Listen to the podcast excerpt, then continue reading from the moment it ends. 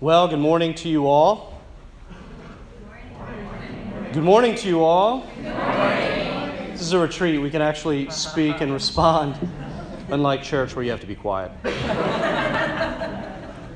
Glad that everybody's here. Glad that you all survived the night. Hope, I hope you got a decent amount of sleep. I hear the bonfire went late. Unofficial off book festivities went later. Hope you got sleep. Uh, it's been a great time here. For most of us, I think that we're here as a, uh, as a, a, final session, a final gathering of worship before we head back to DC. I don't know if anybody came out here uh, simply for uh, to join us for worship. Oh my goodness! Well done. Extra crowns in heaven for you. Not bad, ladies. Not bad. That's fantastic. Okay. Well, uh, in that case, a little word of introduction is in order. For some of us, this is our uh, Sunday worship gathering. For some of us, this is the concluding session of a spirit of a uh, of a parish retreat on the spiritual gifts. I had always thought that after this, this would be known as the spiritual gifts retreat. Obviously, that is not true.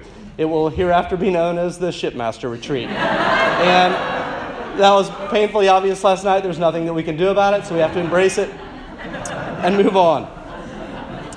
But as I was thinking about this, uh, this final session and how to wrap up, these two passages came to mind. Uh, this amazing passage in Matthew chapter 25 uh, that we'll look at in a little while, and then the more guiding passage that we're going to look at, 1 Peter 4, verses 7 through 11, um, to reflect on as we have been talking about the spiritual gifts. Uh, we've been talking about understanding the gifts, what they are in general We've been talking about how to discern the gifts, what they are in particular. And uh, this morning, the, the topic will be what does it mean to steward those gifts well? What does it mean to be good stewards of all that God has given us? And uh, these passages speak to that in particular. And, and so, first, I want to look at 1 Peter 4, verses 7 through 11 and I think even for those of us who have not been here talking about spiritual gifts, this is an amazing passage. I mean, you could you'd be hard pressed to find a book that does a better job explaining what ministry is, whether you're uh, ministering in your church or in your job or in any other context. It's a great little primer on ministry. And uh, the point that it makes is this that being a Christian means being a steward that to be a Christian is to be a steward of everything. And so we're going to look at two things here the context of our stewardship and the exercise of our stewardship. So let's pray as we get started. Heavenly Father, we thank you for your word. As we do every week, we thank you for your promise and ability to speak to us.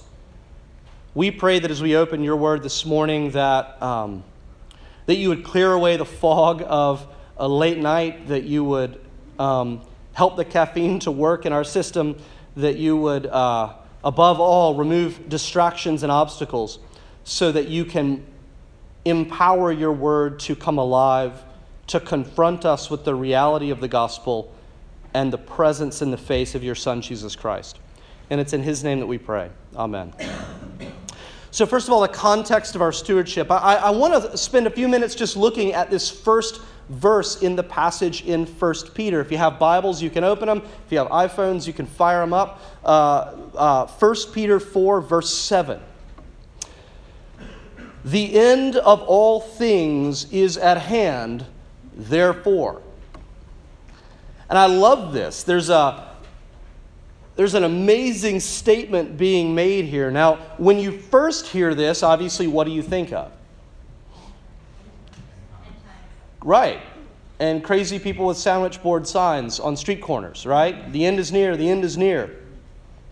But I want you to notice that Peter goes on to say, The end of all things is at hand, therefore, be self controlled and sober minded. You know what the word sober means in the Bible? The word sober means sane. It's the opposite of, of insane or being out of your mind. So think of the demon possessed man in Mark chapter 5. And after Jesus casts out the demons and heals him, we find the man clothed and in his right mind, right? Same word. So, what is sanity then? Sanity means the ability to correctly perceive reality, right? So to be sober is to be sane, and to be sane is to correctly perceive reality, to see things for what they actually are. So he's saying the end of all things is at hand. Therefore, it's more important now than ever before for you to see things as they really are. Be sane, think clearly. And the reason is because the end is coming, but by end, he doesn't mean a full stop to creation, what he actually means is a major change is coming. A major transition in history is upon us. Uh, February 28th, 2002, that was the official date on which national currencies in many parts of Europe ceased to be legal tender. Uh, and the euro became the only acceptable currency. February 28, 2002. Before that date, there was a period of overlap. So there was a time in many of these countries where you could continue using your old currency, or you could exchange that old currency for euros and start using the euros early. So there was a, a period of time in which both currencies were accepted, right? But during that time, the word was going out that this date is coming. February 28th is coming. February 28th is upon us. It's drawing near, and the time is now for you to exchange all of your old currency to get all of the new currency so that you'll be ready when that date comes. Because after that date passes, all of that old currency will just be worthless pieces of paper. It'll have no value in the new economy. So there were people who recognized that, who saw clearly that that date was coming, who took appropriate measures to prepare, and there were people who didn't. And so the Bible says that we are now in a time of overlap. Right? Uh, theologians call it the already but not yet. Right? The old world order or the old economy is still in operation. Right? So sin and death are still factors, uh, they're still realities. Injustice still exists, exploitation still happens, and the old currencies are still in use. Your intelligence, your popularity, your attractiveness, your race, your privilege, your education, your accomplishments, all of these forms of currency in other words, all of these things that will get you something in this world, they have value in this world. They will, they're things that you can use to acquire other things, right? To give you access to other things. All of these forms of currency are, for the time being, still accepted in the world. And yet, what Peter is saying is this the kingdom of God has broken into this world. And one day the old world is going to fully pass away, and the kingdom will become the new world order, complete with a new economy and a new currency. Does this make sense? So, Jesus' entire earthly ministry, there's one way to look at it where you're saying, you know, Jesus did these miracles, and why did he do the miracles? Well, to prove that he was the Son of God. No, in fact, he didn't seem really concerned with proving that he was the Son of God. He simply was. Why did he do the miracles? It was to give people a preview of what this new world order would look like. Every single miracle is meant to teach us what the new world order will be like. So he gives sight to the blind. Why? To show that in the new world order there will be no darkness, there will be no ignorance to the truth right? He makes the lame walk. Why? To show that the kingdom will be a world in which no, no one is encumbered and paralyzed by sin and death. Right? He raises the dead to show that in the kingdom there will be no more death. One day, the water of this world will become the wine of the kingdom of God. He's giving us a preview of that. In the kingdom economy, the proud will be made humble, but the low will be lifted up. In the kingdom economy, the one who is willing to lose his life for the sake of Jesus and the gospel will gain it back in full, but the one who tries to hold on to his life will lose it. In the new world order, in the kingdom, those who mourn will once and for all be comforted. Those who hunger and thirst for righteousness will be satisfied. The poor will become rich. The meek will inherit the earth. The last will become first. The outsiders will become the guests of honor. In the new world order of the kingdom of God, all of this is coming. And so Peter is saying, the end of all things is near. The end of the old world order and the new world order, the new economy, the new kingdom has come. Therefore, we need to think clearly, we need to pray faithfully, and we need to exchange all of our old currency for the new currency of the kingdom. What is that currency? Love. It's the only currency accepted in the New World Order. That's why he goes on in verse 8 to say, above all, once you're thinking clearly, once you understand what's happening, once you understand that that date is quick approaching, exchange all of that old currency for the one currency that will matter love. Above all, keep loving one another earnestly, since love covers a multitude of sins. So he's saying this our accomplishments, our wealth, our popularity, our success will all one day be worthless. Because in God's economy, love is the only currency. But it's a kind of love that we do not generate, cannot create on our own. It's something that has to be given to us or entrusted to us. It's a love that has to be given to us through Jesus Christ. And that's why earlier in his letter, Peter says in chapter 1 Blessed be the God and Father of our Lord Jesus Christ. According to his great mercy, he has caused us to be born again to a living hope through the resurrection of Jesus Christ from the dead to an inheritance that is imperishable, undefiled, and unfading, kept in heaven for you. So, by dying for us, by taking our place, by atoning for our sin, Jesus secures for us an inheritance. And you may think of that inheritance as a stockpile of the currency of the kingdom of God. It's a kingdom inheritance. So here's the context of our stewardship to sort of answer the first question. The context of our stewardship is this as we think about how do we use all that we have? How do we prioritize things in our lives? What comes first? What is the thing to which we uh, put everything else under? What goes above all of that? It's love, because the old world order with its old economy is passing away and God's kingdom is replacing it. And the old currency in God's kingdom I'm sorry, and the old currency is passing away and being replaced by the new currency of love. And not just love, but gracious love. Love that doesn't come from us, but that is given like a gift to us. And as believers, we have been made stewards of that love.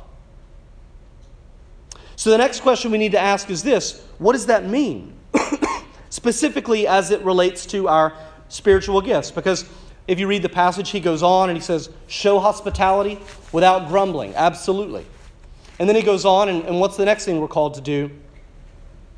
Use our gifts like good stewards. And it's amazing if he's trying to distill, you know, have the right perspective, be thinking clearly, get your priorities in order.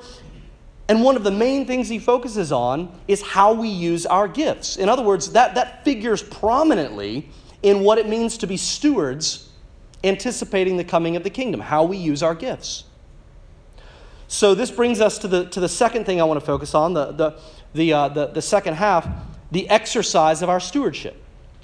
In other words, how do we actually go about it? What does it mean to be a good steward?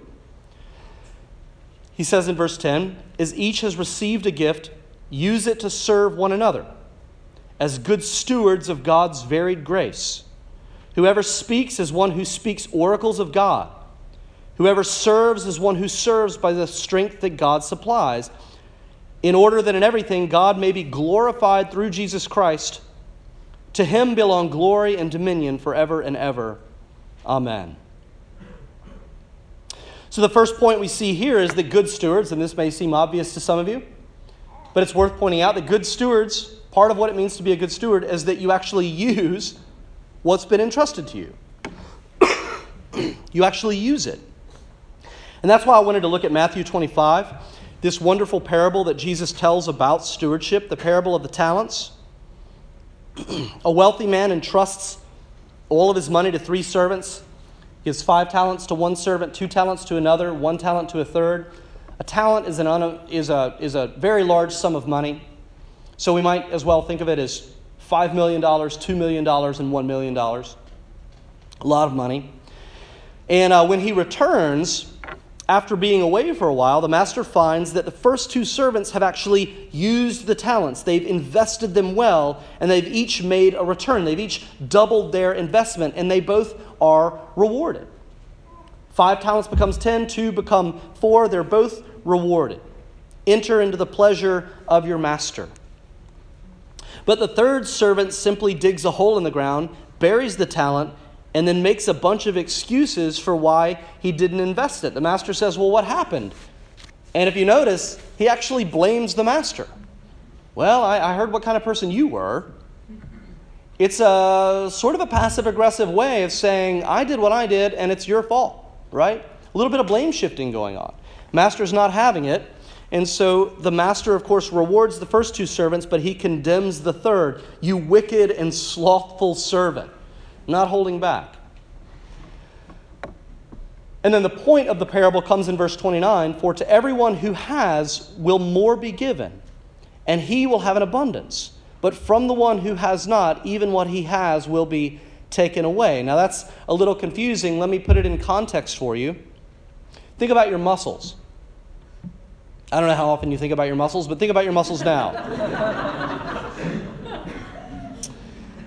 If you develop your muscles, if you use your muscles, if you invest your muscles in physical activity, then what is the reward that comes? The reward that comes is the increased capacity to do more. Right? So the more you use them, the more you gain a capacity. In other words, to you, more is given right? But if you don't use your muscles, if you lie in bed all day long and watch, uh, you know, binge watch Netflix and do that for days and days and days, then what happens? Even what you have will be taken away, right? They, they atrophy. Right? So remember, yesterday we, we said that the spiritual gifts are the continued ministry of Jesus Christ in the world through individual Christians by the power of the Holy Spirit. So take that image and apply it to this parable. Jesus is the master, and he has divided his power or his ministry among all of his people. Five talents, two talents, ten talents, fifteen talents. He's divided his ministry up. And we've each been entrusted, we've each been made stewards of spiritual gifts that actually belong to Jesus.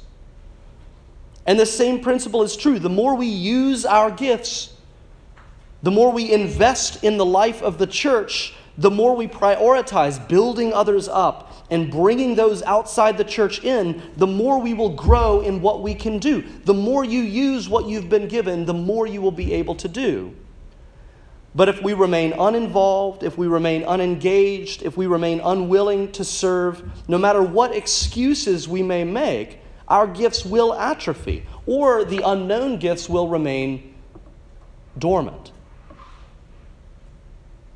So, good stewards use what has been entrusted to them. They use. Now, yeah, I know yesterday I said that gifts are not the same thing as talents. But in this case, the talents represent the gifts. Last night we also learned, make sure you get that in your notes. I think last night we also learned that there are gifts, there are talents, and there are varieties. God's varied grace. God's varied grace show. That's what we'll call it next year the God's varied grace show.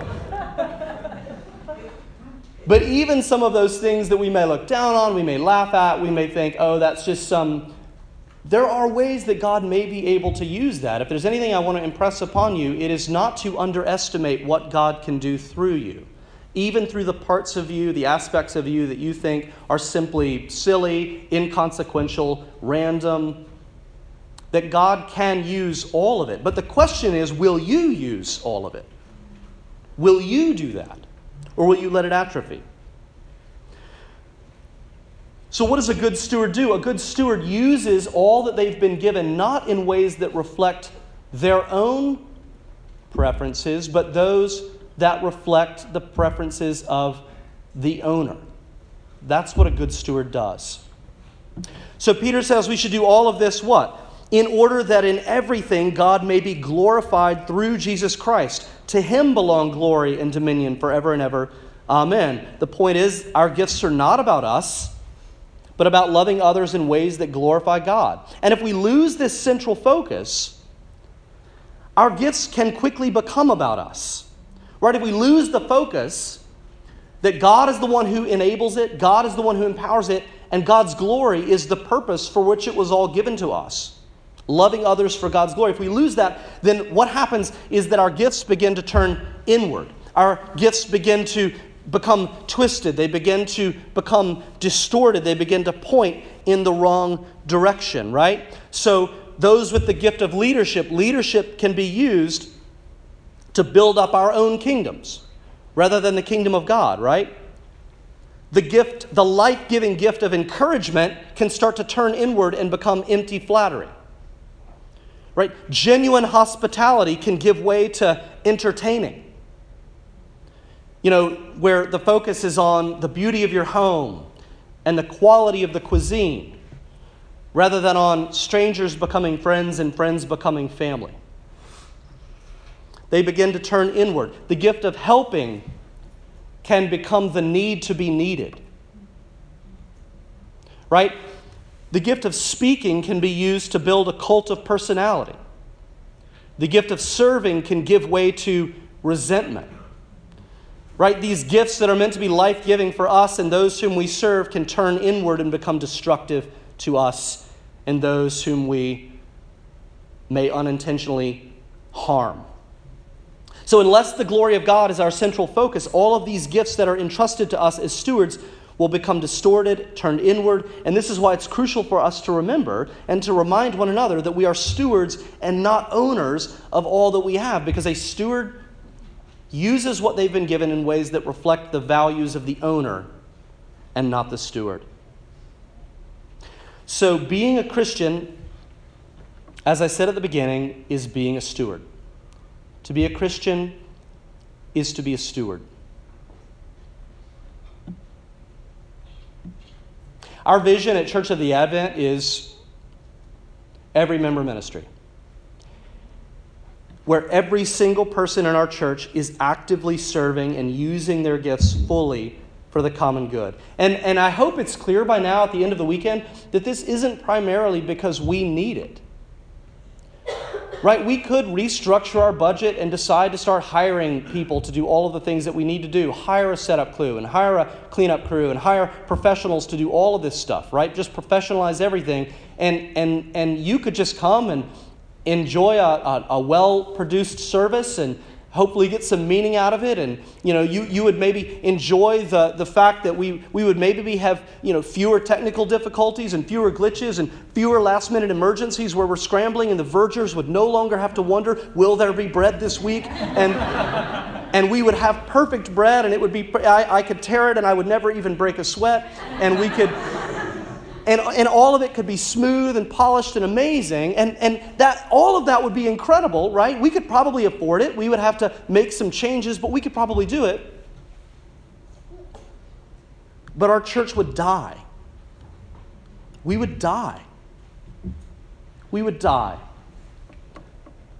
We would fade away. So the point is not that we need you to serve because if you don't serve then things don't work right I mean, on the surface, that's the reason. The, the real point is you need to serve. You need to be involved because it's your design as a steward of God's varied grace and love if you don't use these gifts that God has given you, they will atrophy. So, our priority is actually not just filling volunteer slots. We want to structure our church in a way that requires you. The whole design of the church is meant to require that people serve because we are a body and you are cells in that body, like we talked about yesterday. And what that gives you is not only the opportunity to grow and to learn your gifts, but it gives you the tremendous fulfillment and joy in seeing the ways that God can use you. If you're made to serve and to meet needs in that way, then when you do it, it will bring you joy. And you will get to see what God does. You'll get to sense what it's like to be part of something great that God is doing in the world. So, for those of you who are already deeply involved, and many of you are, and by the way, you've seen people even this weekend serving and you know setting up and cleaning up food and running sound and running the check-in and caring for our kids and all of the various ways that people have been serving, you should congratulate them and thank them and, and tell them how much you appreciate them. If you're already serving, then I pray that as you do that, God would clarify for you the ways that He's gifted you to serve, the ways that He has empowered you to bring life to His body. And I pray that God would empower you for all that you're doing. If you're not, if you're still sort of on the periphery, if you're trying to figure out whether or not you want to become more involved, if you're not yet playing a significant role in the life of our church in any way, I know that there are a lot of great reasons for that out there. So this isn't a time to, to point fingers or to turn any screws, but you should at least reflect on this question Are you investing in currency? Of the old world that will one day be meaningless? Or are you investing in things that will last into God's kingdom? Things that will have value in an economy where the only currency that matters is the currency of God's love? And I want to leave you with that question and close us in prayer. Lord, we do thank you that even as we talk about stewardship, even as we talk about what it means to be oriented toward your glory, we have the greatest example of that in your Son, Jesus Christ. Lord, who is the ultimate steward, who took all that you had entrusted to him, laid down his own life to see it through, Lord. We thank you for the beauty of that. We thank you for the beauty and the hope of the gospel. We thank you for the coming of your new, new kingdom. And I pray that for everybody here, not just not just in this church, but that you would give us all a vision for what good stewardship looks like in our jobs, in our, our vocations that you've called us to. Lord, in every sphere of vocation, that we would think as stewards, that we would recognize all that we have, all the access we have, all the opportunities we have as things to be stewarded for your kingdom. Lord, I pray that this would be real in our church community, and I pray it would be real as far as you scatter us around the world in all of the varied ways that you've called us to serve the common good of this world. Lord, we pray that you, we, you would infuse us with power and bless us with an awareness of the ways that each one of us is called to serve in unity as your kingdom breaks into this world. And we pray this in your Son's holy name. Amen.